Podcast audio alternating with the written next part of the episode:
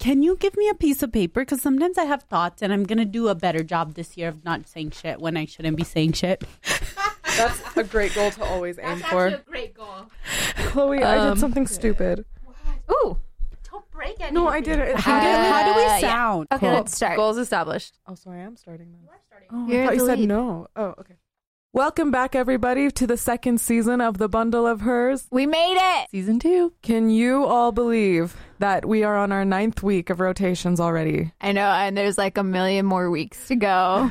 and I'm on family medicine. Why am I so tired? I know. I'm on OB. You don't get to complain. How's everybody enjoying their rotation life? I am currently on my third week of family medicine, which is outpatient clinic all day, every day, seeing patients from the range of like babies to like a hundred year, years old, like literally a hundred years old. so you never know what's gonna come into clinic that day. So that's what I'm dealing with. That's super cool. Yeah. How about you, Margot? I'm on OBGYN right now, and I did the last two weeks on gynecological service, which is a lot of surgery, which I love, and it was awesome because we were in the OR pretty much all day. And Your now happy place. my happy Rocking the place. scrubs. and now, yeah, I've been rocking scrubs, which is awesome. Um, but now I'm on labor and delivery, which the first day was a little rough, but we can talk about it. what about you, Harjeet? So I am currently starting my surgery rotation, which I'm super excited about. I just did a CT surgery elective. CT surgery is cardiothoracic surgery. And um, before that, I was on psychiatry. So I've been having such a good time because I'm so happy that I'm outside of the classroom setting. I You're basically Agreed. touching the hearts and minds of people. Is that what you're telling me? Oh my gosh, yes. that was so like well put. So one thing, um, I started out my rotations on electives, and then I I went into neurology, and um, I was in the ICU. It was the first time I've ever been in an ICU unit. I've never seen an inpatient aspect of hospitals, I guess. And so um, there was a lot of terminology I had to really learn, especially because um, personally I've never really been involved in any in any healthcare fields or even even on TV or that culture. I've never been involved in it, and so there's a lot of terminology I had to learn. One thing I thought it was I thought it was kind of funny. I asked this question to my resident. I'm like, "What is this thing where you take these little desks and you go from patient to patient with, and you talk about patients, their Mhm. like history and stuff?" And she's like, "Oh, that's that's called rounding." And I was like, "Oh, I've heard of that word." and then it's like, "What about the one before that, where you go to the see the patient?" She's like, "That's called pre-rounding." I was like, "Okay, no doubt." um, so there was it was very eye opening. There was a lot of information going through my head for the, and trying to sort it out.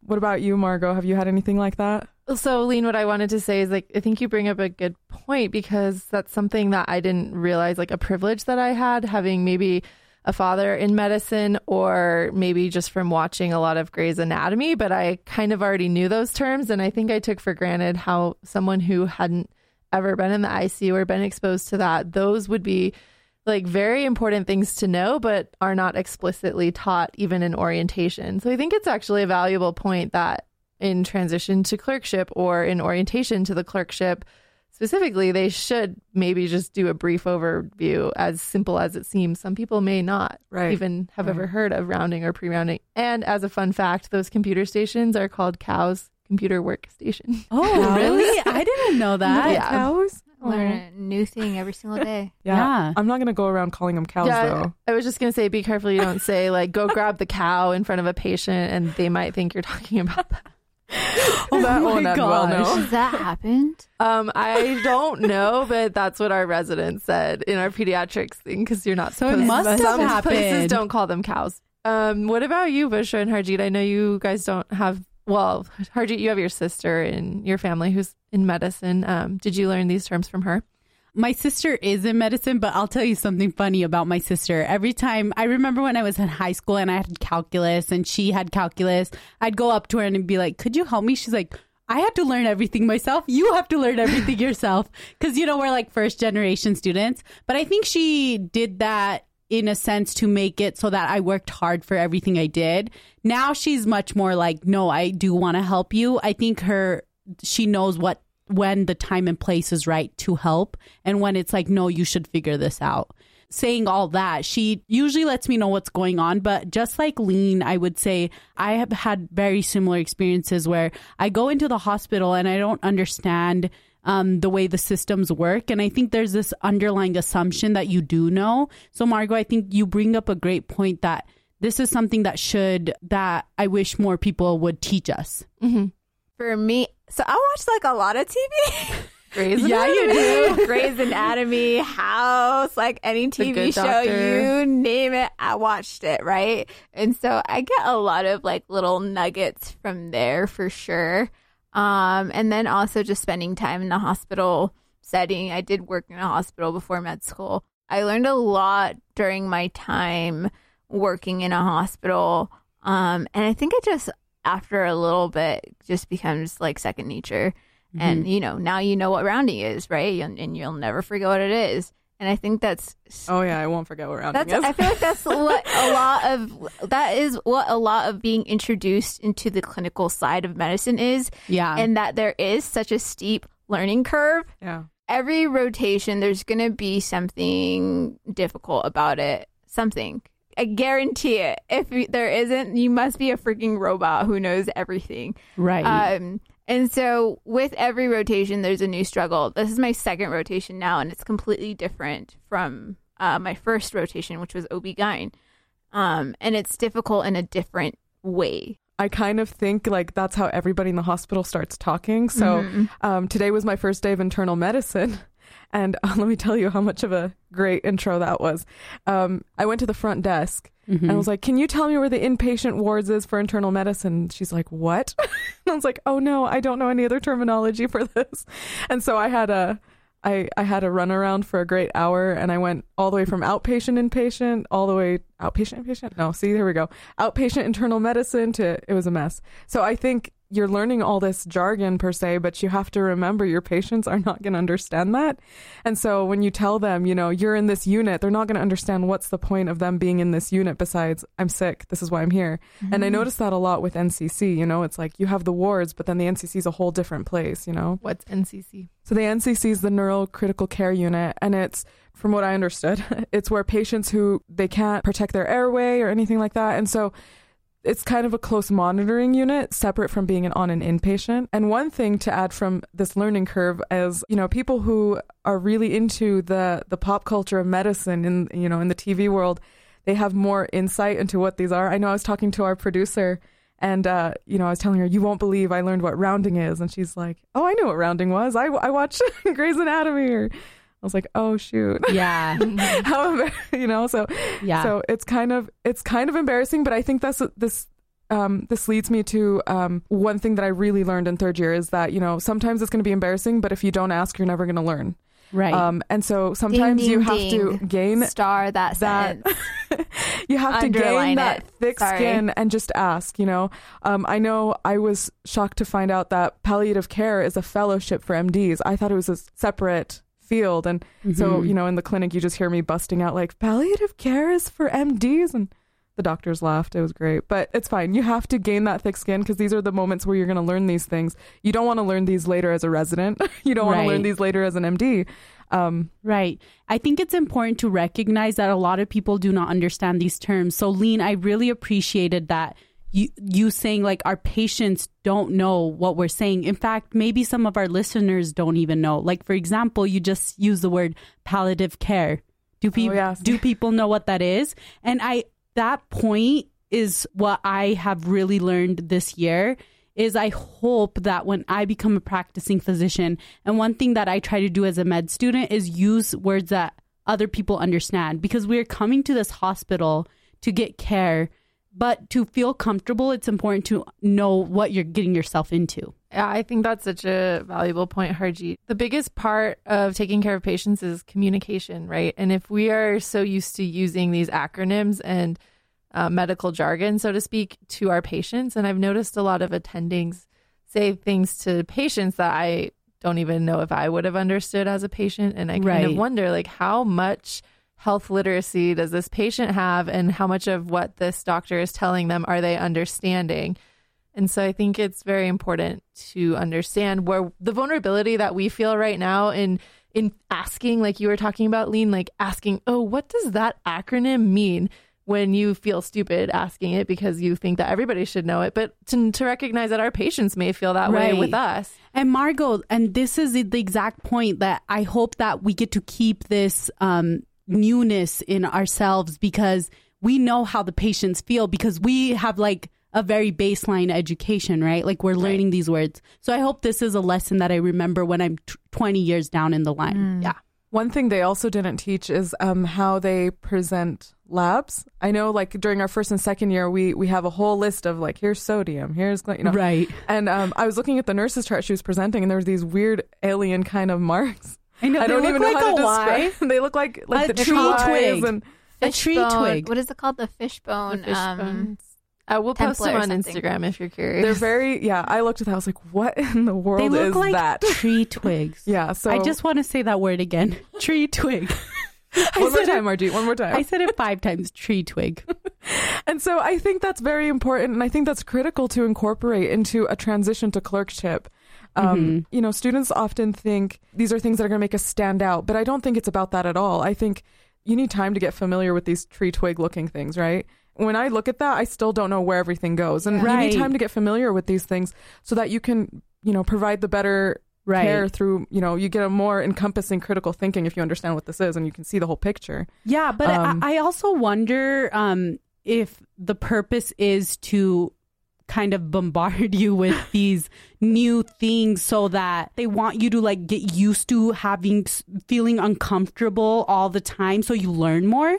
What what do you guys think, Busha? Um, so Dr. Renner, who's Harjeet's favorite professor, I, love think he had Renner. a great philosophy on third year clerkships, and he basically said something along the lines of, "I went to every clerkship with a few goals Yes. that I wanted to accomplish because."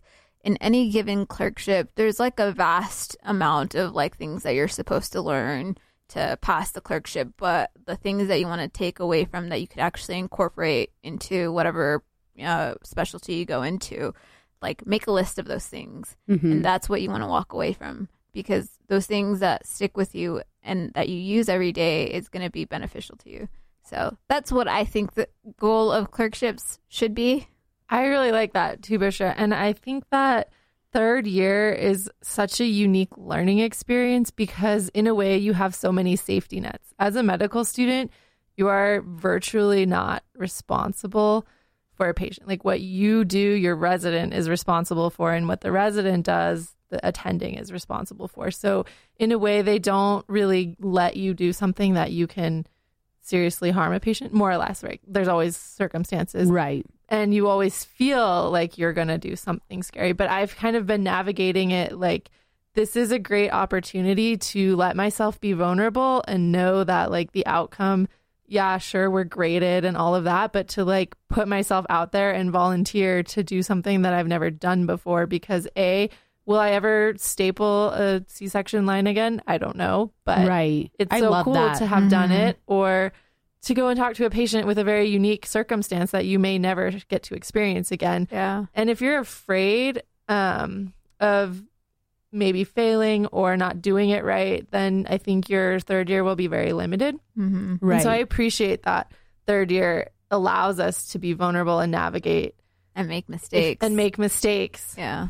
To learn and grow. I think the complexities of learning the jargon and the acronyms and these uh, tree twig graphs is just comes with the job because that's how it has become like the system has developed to become efficient and it's part of the learning curve of just being a doctor but i don't think that they do that to make our lives difficult But you know, I feel like no one would ever have taught me this unless I asked. right. You know, I also do want to add that um, although there is this, you know, having it sticking in your brain because you haven't seen it, I again think it's important to recognize that not all of us have that same amount of background knowledge. So I think it does make it difficult, you know, for some people more than others. And just to add another point, add another layer, if you will, there's a lot of self directed learning that comes along with yes. third year. I spend a lot of time on the Google. yep I spend a lot of time on UpToDate, which is like a great resource for medical students to look up even specific symptoms, diseases, how you would like see it clinically, how you would diagnose it, treatment plans, stuff like that. All the information on drugs, any possible drug that you can think of. So there is some responsibility during third year that you have to take for yourself to learn because there are going to be times where residents aren't available to teach you. The attending is like super busy. So you just kind of have to like put it onto yourself. Part of me is like grateful for that because I feel like I've become more efficient Yeah. within myself to not necessarily be relying on other people to kind of feed me information, but going out and seeking it for myself. And that makes it stick in my brain longer. And if I, you know, have a test question, maybe a shelf exam at the end of the rotation, I could be like, oh yeah, I totally looked that up. I know what I know what it is. Or oh yeah, I totally had a patient that I looked this up for and I totally know how to treat that.